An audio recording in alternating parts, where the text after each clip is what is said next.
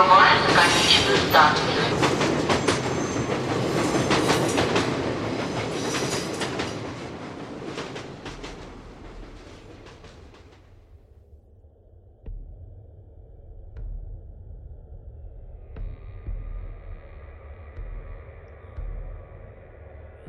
Здравствуйте, уважаемые слушатели! В эфире станция «Конечная», подкаст для смертных.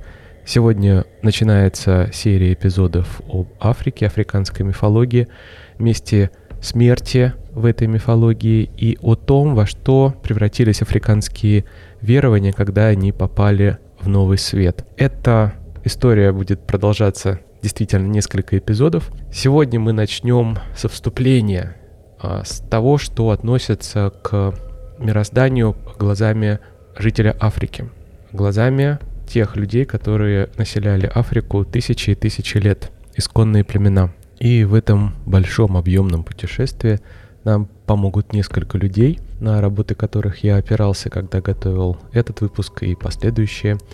Прежде всего, это исследовательница Элис Вернер и ее книга «Мифы народов Африки». Замечательный ученый, который много времени посвятила изучению мифологии африканских народов, и ее работа на самом деле она ее трудно назвать научно-популярной, но у нас она вышла в странной обложке, которая напоминает больше обложку для фэнтези-романа. Это ни в коей мере не умаляет достоинств книги. В книге очень много источников упомянуто, классических источников, начиная с Фрезера и заканчивая работами середины второй половины 20 века. А вторая работа — это «Боги тропической Африки», автор Богумил Оля, также прекрасный ученый, французский ученый, насколько я понял, который нарисовал не только замечательную картину верований Африки, но и рассказал о взаимодействии исконных верований и новых религий христианства и ислама, во что превращаются новые религии, попав в Африку, и как изменяются, а, опять же, как изменяется мифология исконная под воздействием этих новых религий.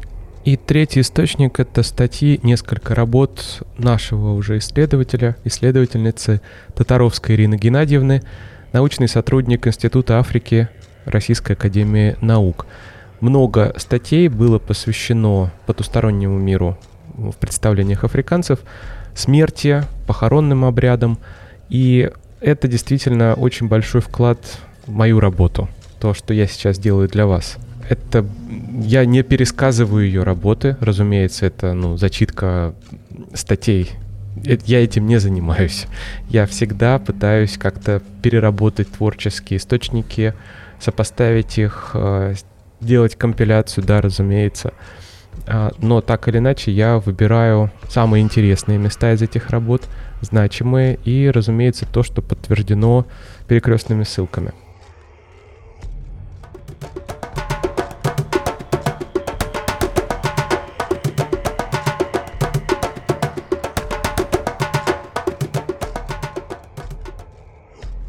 Почему сегодняшний эпизод называется «Черная мать миров»? Ну, те, кто слышал предыдущий эпизод, наверное, уже догадываются. Сегодня нам также поможет э, уже знакомый нам Юрий Евгеньевич Березкин, наш замечательный ученый, мифолог. Так вот, Африка — это источник не только мифов, практически всех мифов о смерти, но их пер первоначальных вариантов, но еще и всех остальных мифов. И изучая африканскую мифологию, мы можем найти практически все, все модели описания мироустройства нашего мира и других миров, которые встречаются и у других народов. Для чего это нужно? Для того, чтобы показать вам, что такое вообще африканская мифология, потому что, как мне кажется, так же, как и в случае с южноафриканской мифологией, мало кто этим интересуется. Ну, вот среди моих слушателей мало кто встречался с этим. Это не такая популярная тема и мне самому пришлось разбираться с ней довольно долго. Так вот, в Африке появилось все, практически все модели, которые известны сейчас нам. Мироздание по представлениям древних людей, африканцев, имело устойчивое число параметров. Человек на ранних этапах своего развития делил мир на две части. Мир естественный, реальный и мир сверхъестественный. Видимый мир — то, где живут люди и животные. И вот согласно одной из мифологий африканцев, это народ Лего, он состоит из двух элементов. Нси — земля и Игулу — небо. Невидимый или сверхъестественный мир населен существами без плоти. Это души умерших, духи и боги. При этом и божества, и духи могут обитать как в нашем мире, вокруг нас буквально, так и в других мирах. В первую очередь это небо, то есть прообраз рая, и преисподняя. Рай представлялся по-разному, но обычно у африканских народов это мир, который максимально похож на наш с вами мир, ну, на естественную среду обитания африканцев, то есть это вот Африка, как она есть. Но там все намного лучше, чем в нашей жизни. Жи- люди также там живут, также трудятся, занимаются теми же делами, что и здесь. Но условия жизни намного лучше. А преисподняя, она пересекается с миром людей, она пересекается с нашим реальным миром. И э, в преисподней было три компонента. Это лес, подземный мир и подводный мир. Лес очень часто является символом потустороннего мира и мира смерти у народов, которые занимаются земледелием. Ну, кстати, если мы вспомним славянские представления, то лес — это если вы помните вы, э, эпизоды о славянской мифологии, лес — это то, что отгораживает э, мир людей от э, потустороннего мира. Это связано с тем, что человек рассматривал лес как место, откуда приходит опасность, например, дикие звери или лесные пожары. В лесу живут злые духи, и у многих африканских народов обряд инициации для мальчиков или вообще проходил в лесу, где молодежь изучает мифологию своего народа, обучается различным искусствам, в том числе искусству выживания и ремеслам, которые будут полезны в обычной жизни. В лесу также проходят мистерии. Ну, опять же, вернемся к народам Конго. Э, вступление в общество у некоторых племен всегда обуславливаются симуляцией смерти. И допущенные к упражнениям считаются мертвыми, которых колдун, нганга, как его называют не только, кстати, в, у, у кенийцев, должен своим искусством воскресить и дать ему новое имя, чтобы он вернулся с этим именем э, опять к людям в мир. Новые инкимбы являются как бы выходцами из другого мира – Сначала они не должны никого узнавать, даже собственной матери. Они делают вид, будто не умеют ходить, не знают обычаев здешней жизни. Они едят землю, гримасничают, дерутся. Им все прощается, потому что они выходцы из другого мира. Подземный мир является миром мертвых. Загробный мир представляет собой точную копию территории племени, и жизнь там почти не отличается от реальной жизни людей – там также есть реки, холмы, деревни, но подземный мир перевернут вверх тормашками. Подводный мир встречается в мифах и сказках, где главным действующим лицом является женщина, потому что вода символизирует женское начало в африканской мифологии, и женские жертвенники, женские алтари часто сооружались у ручьев, озер и рек. Понятие подводный и потусторонний мир во всех мифологиях мира, практически во всех, имел значение, относящееся к воде или находящееся за водой, за рекой. Вспомните славянский вырий. У африканского народа Лунда, например, бог подземного царства и бог воды один и тот же персонаж – Калунга. Все миры Перечисленные не изолированы друг от друга, между ними можно путешествовать, можно попасть из одного в другой, можно попасть с неба в преисподнюю и обратно. И, как всегда, у нас есть целое собрание мифов, посвященных путешествиям живых людей а, в загробный мир. С разным исходом. У африканцев можно оттуда вернуться живым, можно оттуда не вернуться, есть различные мотивы. Мы об этом поговорим чуть подробнее, когда я буду рассказывать эти истории. Далее, мифологическое сознание очень часто отождествляет окружающий мир, вообще Вселенную, космос э, с какой-то формой, какой-то облик. И э, африканцы здесь не исключение, они родоначальники всего этого, по-видимому. Э, значит, есть несколько моделей. Первая — это антропоморфная модель, то есть Вселенная представляет собой какого-то огромного человека, человеческое существо. А все, весь мир — это части его. То есть э, рай — это часть какая-то, например, голова. А, руки тоже являются какой-то частью мира. И остальные тоже органы, остальные части тела являются частями мира. Это горы, моря, реки, они получились не просто так. Они возникли именно вот из этих частей тела. Антропоморфная модель — это одно из самых ранних представлений вообще, в принципе, об окружающем мире. И далее, когда человек начинает, наверное, не так личностно представлять мир, появляется дендрическая модель мира, то есть э, обязательно должно быть какое-то мировое древо. Крона — это небо, ствол — земля, корни уходят в нижний мир. В Африке широко распространен вообще культ дерева. Баобаб, например, многие африканские народы считают священным. Африканцы верят, что в ветвях Баобаба живут добрые духи, и на ветвях вешают различные фетиши, а в тени деревьев хоронят умерших. Там же проводят собрания, которые касаются всего племени, например рассказывают легенды, сказки, истории племени. Священным деревьям давали имена, и эти имена потом становились названием, например, близлежащей деревни, возле которого росло такое дерево. А, в Мали а, есть обычай личного древа жизни, которое символизирует частицу мифического дерева, то есть каждый человек получал при рождении дерево, и оно росло вместе с ним. После родов пуповина младенца зарывалась в землю под пальмой, под ростком пальмы, и это древо становилось личной собственностью новорожденного. Место захоронения пуповины держалось в тайне, и каждый малеец, это народ Дого, догомеец, сохранялся с, э, со своей пальмой какую-то вот особую такую связь духовную. И если дереву причинялся ущерб, это означало, что и человек тоже пострадает. Следующая модель мира зооморфная. Очень часто встречается в африканских мифах – Животные играли большую роль в жизни древних людей, причем вне зависимости от того, были это скотоводы, например, или просто люди, промышлявшие охотой. Люди обожествляли животных, приписывали им чудесные качества, считали, что они являются неотъемлемой частью мира вообще окружающего, и первобытные люди, например, не делали различия между человеком и животным. Это были существа одного порядка. Но, например, а некоторых из них они воспринимали как бывших людей. То есть когда-то животные были людьми, но потом превратились в нечто другое.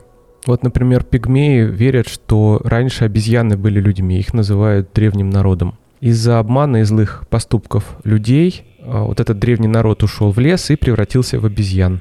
Ну и, собственно, вот эти вот образы животных переносились на практически все, что окружало человека. В первую очередь это сама Земля, небесные тела. Земля в африканской мифологии изображается в образе черепахи. Внешний облик, окрас черепахи придает ей сходство с землей. И любимое место обитания черепах — это вода. В мифологиях разных народов, кстати, Земля ассоциировалась древними людьми с водными животными. Это черепаха, змея или лягушка. И часто животные с мифологической точки зрения рассматривались как двойники. Ну, двойники тех тел, предметов, с которыми их ассоциировали. Поэтому к черепахе, например, могли обращаться для того, чтобы она даровала долголетие или силы. Луна во многих африканских мифах ассоциируется с леопардом. Внешнее сходство леопарда с Луной, темные пятна на желтой шкуре, это пятна на Луне. Луна связана с водой, плодородием, здоровьем, и она носитель, сюрприз, мужского начала в африканской культуре. Солнце в африканской мифологии считалось символом огня и смерти.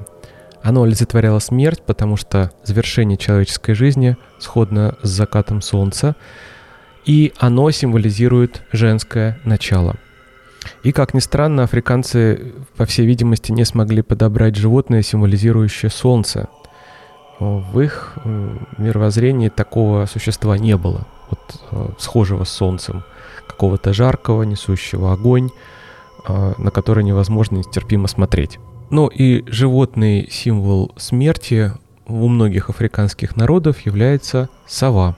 Кстати, не только у африканцев, если вы помните, у греков сова это тоже и у индейцев сова — это то, что несет страх, несет смерть, то, что предвещает скорую смерть. А у Лунда птица играет роль посредника между миром мертвых и миром живых.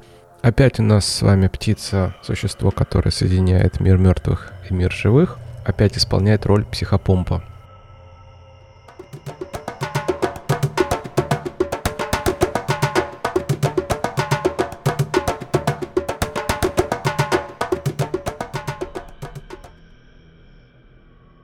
А теперь давайте разберемся, какую роль играет смерть в мировоззрении африканцев в их представлениях мифологических. Смерть для африканцев и сейчас тоже, кстати, христианство и ислам мало что изменили, в принципе, в мировоззрении. Так вот, смерть для африканцев — это не просто прекращение жизни, это своеобразный этап э, в существовании человека и мира. И они выделяют несколько видов.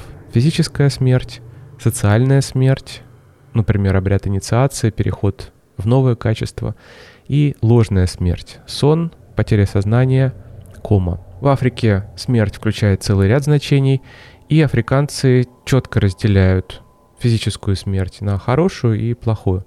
К хорошей относится естественная смерть человека без какого-либо воздействия или вмешательства. Старики уходят из жизни путем, указанным природой, когда приходит их час. Например, зулусы – никогда не оплакивали старых мужчин и женщин, которые, по их мнению, не умирали, а только уходили домой. Они хладнокровно, спокойно ждали своего конца, с надеждой вскоре воссоединиться со старшими родственниками и друзьями, которые ушли раньше них. Вот это вот выражение уйти домой, вернуться домой, очень характерно для африканской культуры, не только на, на материке в Африке. Это представление было перенесено и в Новый Свет, и в Южную Америку, и в, даже в Северную Америку. И даже люди воцерковленные, протестанты, баптисты, чернокожее население Америки, очень часто транслируют такое отношение. Смерть — это возвращение домой. Плохая смерть может быть проявлением гнева божества, может быть следствием порчи, колдовства. Вообще все болезни, за исключением сезонных, местных лихорадок, например, причины которых понятны и известны, африканцы приписывали злым духам или колдунам. Э, смерть молодости всегда считалась противоестественной, и смерть ребенка тоже всегда приписывают колдовству. Смерть может быть следствием тяжелого заболевания, например, проказы, и африканцы видят причину болезни как вредоносное влияние колдовских сил. Поэтому родственники больного приглашают колдуна, который благодаря своему искусству магии проводит ряд церемоний. Колдун приносит в жертву быка, козу или курицу, и иногда может быть сделана попытка вернуть больного, оживить его. Его обливают холодной водой, заставляют его вдыхать дым. Это всегда происходит в присутствии родственников, они окружают постель умирающего и должны помочь ему не, не покинуть этот мир. Или даже если человек умрет, то он должен попасть именно в мир предков. И жертвы животных, например, этому очень способствуют. К плохой смерти также относятся внезапная насильственная смерть, которая вызвана природной стихией – молния, потоп, пожар. По представлениям африканцев, например, молния не попадет в человека безгрешного. То есть это кара богов за какое-то зло. И вот если человек неожиданно вдруг умирает от удара молнии, то, скорее всего, это был колдун, если за ним не было не замечено никаких других плохих поступков. Самоубийство также считается плохой смертью, и африканцы относят к этому любую необычную смерть, например, беременная женщина или смерть во время родов, также смерть колдуна, знахаря, короля, жреца. Люди, умершие плохой смертью, считаются нечистыми – прикасаться к ним опасно, и существуют различные очистительные церемонии, цель которых не допустить распространения несчастья и осквернения на живых.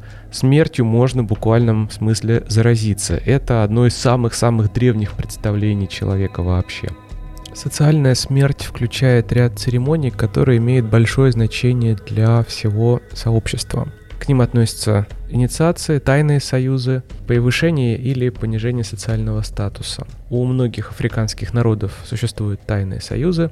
Они популярны в Западной, тропической Африке. Эти тайные общества обычно называются именами тотемов, леопарды, крокодилы. например. И их церемонии состоят из маскарадов, пересказов мифов и жертвоприношений. Но до сих пор у ученых есть большие вопросы по поводу этих церемоний и цели их, потому что чужаки туда не допускаются. То есть этнографам туда вход закрыт. Поэтому нам приходится о многом только догадываться, например, о, о деталях этих, э, этих каких-то обрядов. И если начинается эпидемия, уменьшается рождаемость, колдун приглашает детей и взрослых обоих полов для вступления в это общество. Эти новички вводятся в своего рода такой транс, какое-то состояние где-нибудь в городе, на базарах, и в таком виде их относят к колдуну в лес, где они могут оставаться от 2 до 6 месяцев и даже до нескольких лет. Вот такой новичок должен умереть для того, чтобы вступить в это тайное общество. Семьи посвящаемых ежедневно приносят к месту церемонии пищу для колдуна и его помощников, и африканцы верят, что мнимая смерть и все церемонии, которые ее окружают, дают возможность вступившему в сообщество обрести новое тело, которое свободно от болезни и которое обладает способностью к деторождению. У конголезцев, у народов Конго есть союз Нкимба. Ну, это больше и обряд, и обязательная процедура, так скажем, э, и относится она к мальчикам. Вот мальчиков в возрасте от 10 до 15 лет собирают э, из деревень, ну, это происходит каждый год, собирают с деревень, э, удаляют их в лес, где они живут. Живут они там довольно продолжительное время. Они проходят через вступительную церемонию, употребляют какое-то наркотическое вещество, потом занимаются бичеванием, их переодевают в одежду, одежду их бывшую обязательно уничтожают, дают им новое имя, и они приносят какие-то клятвы. Все это происходит обычно ночью, под танцы, под песни. Колдун передает им определенные знания, которые они должны усвоить. Потом начинает их учить э, различным э, прикладным искусствам, ремеслам. Все это происходит довольно долгое время, они так и не удаляются из леса. Они должны спать на голой земле. Их вымазывают белой глиной. Они постоянно ходят вот в глине такого цвета. Для чего это нужно? А, для того, чтобы соответствовать полностью образом образом умершего, образу духа. В африканской культуре все, что приходит из потустороннего мира, в первую очередь духи, имеют белый цвет, поэтому затерянные племена при контакте с европейцами считали, что европейцы являются посланниками потустороннего мира. Вот таким посвященным нельзя есть мясо, им нельзя, в принципе, никак контактировать с женщинами, даже с матерями. Ну и дальше происходит все, что я уже описывал. Дальше, когда они возвращаются в свое племя, они должны себя вести как существа, которые в принципе не понимают, куда они попали и что нужно делать. Всему их обучают заново, буквально. Еще один обряд называется Ndembo. Его можно пройти и мужчинам, и женщинам, вне зависимости от возраста. И даже можно пройти чужаку. Это тоже еще один вид мнимой смерти. Обряд проходит в лесу, где э, новоприбывшие танцуют, поют и под воздействием внушения погружаются в транс и симулируют смерть. Они становятся умершими Ndembo. Колдун должен их воскресить своим искусством, то есть из этого транса вывести. И родственники и друзья обязаны наградить колдуна за церемонию, за его магию и прислать ему праздничные одежды. Посвященные выкрашиваются в красный цвет, наносятся глина красного цвета, их также считают уже умершими. Упражнение для них длится несколько месяцев и проводится на особом тайном языке. Посвященный также меняет свое имя после этой церемонии. Ну и третий вид смерти, ложная смерть. Она, как правило, не имеет ритуалов и представляет собой какое-то психическое или физическое состояние, которое, согласно верованиям африканцев, многих народов, характеризуется отделением души от тела. Это может быть кома, обморок и сон. Некоторые африканские народы наделяют душу свойствами веществ, э, какой-то вещи, вещества, телесности, и она представляется как самостоятельное существо, независимое от тела. Поэтому душа может, как и вещь, потеряться или время от времени покидать тело. Считается, что душа спящего, например, на самом деле вылетает из тела и посещает те места, которые э, человек видит во сне, видит те места, видит тех людей, которые являются человеку во сне. Отсутствие души во время сна очень опасно, поэтому если по какой-то причине душа надолго покинет тело, то человек может умереть. Задержаться душа может по разным причинам. Например, она может встретить душу другого спящего. Это может быть какой-то несчастный случай, или она может просто заблудиться. Поэтому есть запрет будить спящего человека, передвигать его кровать, менять внешность, потому что душа по возвращению может просто тело не найти. Душа может покинуть тело и во время бодрствования, это связано с различными состояниями. Человек может, например, пасть в обморок, может заболеть, когда душа выходит из тела. И для того, чтобы вернуть душу в тело, приглашает колдуна, который с помощью магии возвращает душу обратно. Но душа не всегда добровольно отделяется от тела. Ее также могут похитить какие-то злые духи, колдуны. Это также приводит к болезни и смерти человека, то есть это своего рода порча. О душе и вообще о мире духов мы поговорим обязательно отдельно, видимо, в следующем эпизоде, я планирую так. Там есть о чем поговорить, есть что рассказать. Не буду останавливаться на этом подробно. Вообще африканцев страшит не столько смерть сама по себе, сколько обстоятельства расставания с жизнью.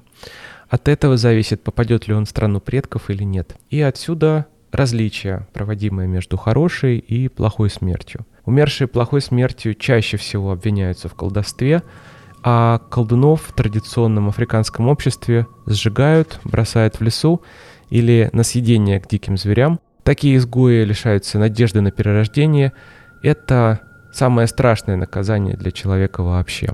Ну и когда я готовил этот эпизод к выпуску, читал материалы, меня сложилось такое впечатление, что исследователи часто сталкиваются с нетипичными проблемами. Ну, например, у африканцев, особенно если мы говорим о примитивных племенах, часто встречается такое явление, что они многим вещам не дают объяснения. То есть у них вместо какой-то системы мифологической, а в Африке нет единой мифологической системы, как вы уже, наверное, поняли, народности или отдельные племена имеют свои отдельные представления о том, что происходит вокруг них. Разумеется, все это сводится в какую-то систему, ну, похожую более-менее, да, например, если мы говорим о верованиях Yoruba, э, народов Yoruba, то это уже буквально находится в одном шаге от религии. В системе Yoruba все объяснено, там есть даже ответы на вопросы морального порядка, на вопросы о том, как следует жить,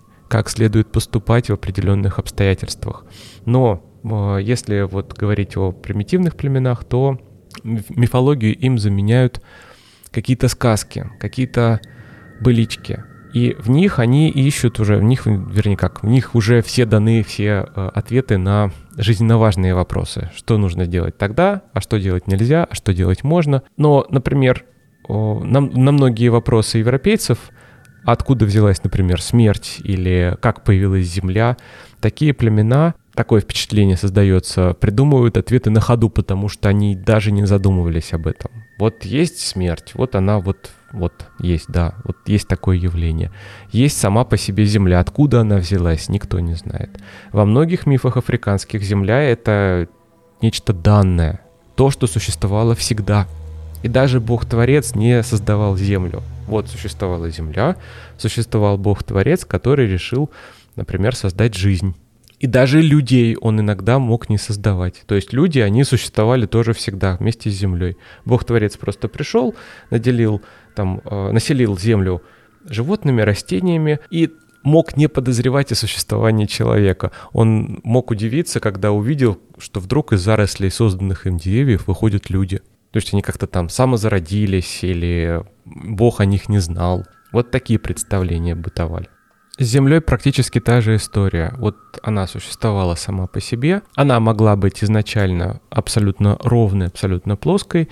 И максимум, что делает Бог-творец, он сминает ее для того, чтобы появились горы, долины, начали течь по ним реки, появляться озера и моря. Все это очень затрудняет исследование африканской мифологии, потому что есть еще и наслоение как я сказал, мировых религий. При контакте с ними африканцы начинают их активно усваивать и потом пересказывать уже в качестве какого-то своего автохтонного мифа. Но следы это, что библейские, что, например, следы Корана, они видны. На мой взгляд, это является следствием что вот такое переиначивание готовых мифов, что мифотворчество на ходу, когда они придумывают мифы в ответ на вопрос, это является следствием восприятия мира как целого. Он целостен, он уже готов, его не нужно познавать, не нужно искать объяснений тем явлениям, которые есть, вот существуют вокруг человека. Все это есть так и существует так, потому что должно существовать и быть именно так. Это удивительная картина мира на самом деле. Я, если честно, такого не помню. Вот сколько я не читал различные литературы, посвященные религии и мифологии, для меня это в новинку. Ну что ж, на сегодня эпизод, я считаю, можно закончить. Тема для меня, конечно, очень интересная оказалась. И есть что рассказать, поверьте, дальше. Дальше будет намного-намного интереснее. С вами была станция «Конечная». Мы едем дальше. Помните, жизнь прекрасна.